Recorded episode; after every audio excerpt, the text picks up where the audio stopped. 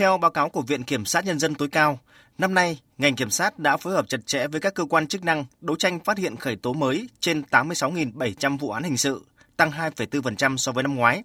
Toàn ngành đã thực hiện quyền công tố, kiểm sát, việc tiếp nhận giải quyết gần 145.000 nguồn tin về tội phạm. Thực hành quyền công tố kiểm sát điều tra trên 111.800 vụ, gần 173.200 bị can, ban hành 89.000 yêu cầu điều tra, thực hiện quyền công tố kiểm tra xét xử gần 101.100 vụ, trên 191.200 bị cáo.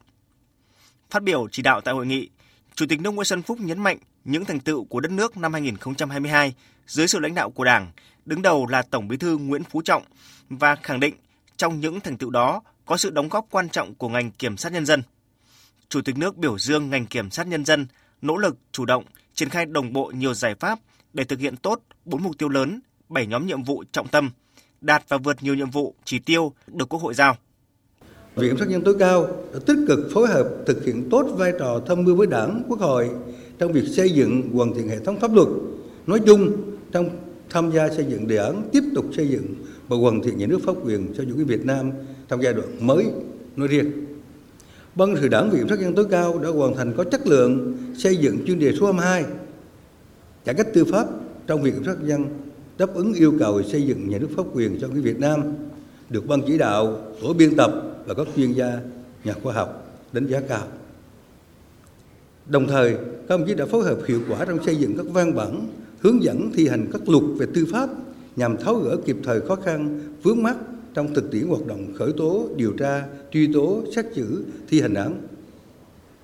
Chủ tịch nước cũng đánh giá cao ngành đã thực hiện đồng bộ các biện pháp quyết liệt đấu tranh xử lý kịp thời, nghiêm minh nhiều vụ án trọng điểm về tham nhũng kinh tế, chức vụ như các vụ án xảy ra tại công ty Việt Á và các địa phương có liên quan, công ty AIC, tập đoàn FLC, công ty Tân Hoàng Minh, công ty Vạn Thịnh Phát.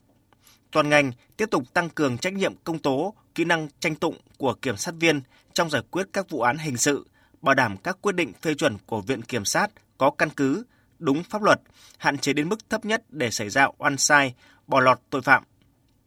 Trong thời gian tới, Chủ tịch nước Nguyễn Xuân Phúc yêu cầu Viện Kiểm sát Nhân dân tối cao và ngành Kiểm sát Nhân dân khẩn trương xây dựng chương trình kế hoạch triển khai thực hiện kịp thời, hiệu quả các nhiệm vụ giải pháp trong nghị quyết số 27 của Trung ương về tiếp tục xây dựng và hoàn thiện nhà nước pháp quyền xã hội chủ nghĩa Việt Nam trong giai đoạn mới. Trong đó liên quan đến ngành Kiểm sát Nhân dân là hoàn thiện thể chế để Viện Kiểm sát Nhân dân thực hiện tốt chức năng thực hành quyền công tố và kiểm sát hoạt động tư pháp.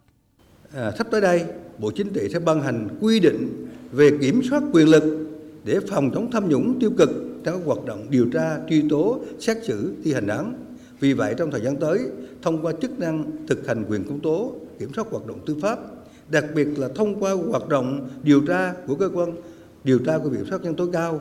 ngành kiểm sát nhân dân cần chủ động thực hiện tốt công tác kiểm soát quyền lực để phòng chống tham nhũng tiêu cực trong hoạt động điều tra, truy tố, xét xử, thi hành án. Thì nhân đây báo cáo công chí đồng thời Bộ Chính trị trong phiên họp vừa rồi cũng đã có chủ trương khen thưởng bảo vệ cán bộ ngành tư pháp, bảo vệ công lý. Chứ không phải là giám sát không mà phải bảo vệ. Đồng thời nâng cao hơn nữa vai trò của cơ quan điều tra của Viện Kiểm sát nhân tối cao để khởi tố điều tra hành vi xâm phạm hoạt động tư pháp, hành vi tham nhũng, chức vụ xảy ra trong hoạt động tư pháp theo đúng quy định.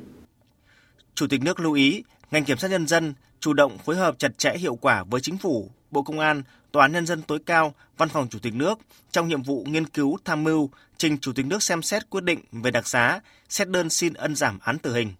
Khẳng định con người là yếu tố quyết định, công tác cán bộ là then chốt của then chốt. Chủ tịch nước yêu cầu tiếp tục sắp xếp cơ cấu tổ chức bộ máy theo hướng tinh gọn hiệu lực hiệu quả, nâng cao chất lượng hoạt động của ngành.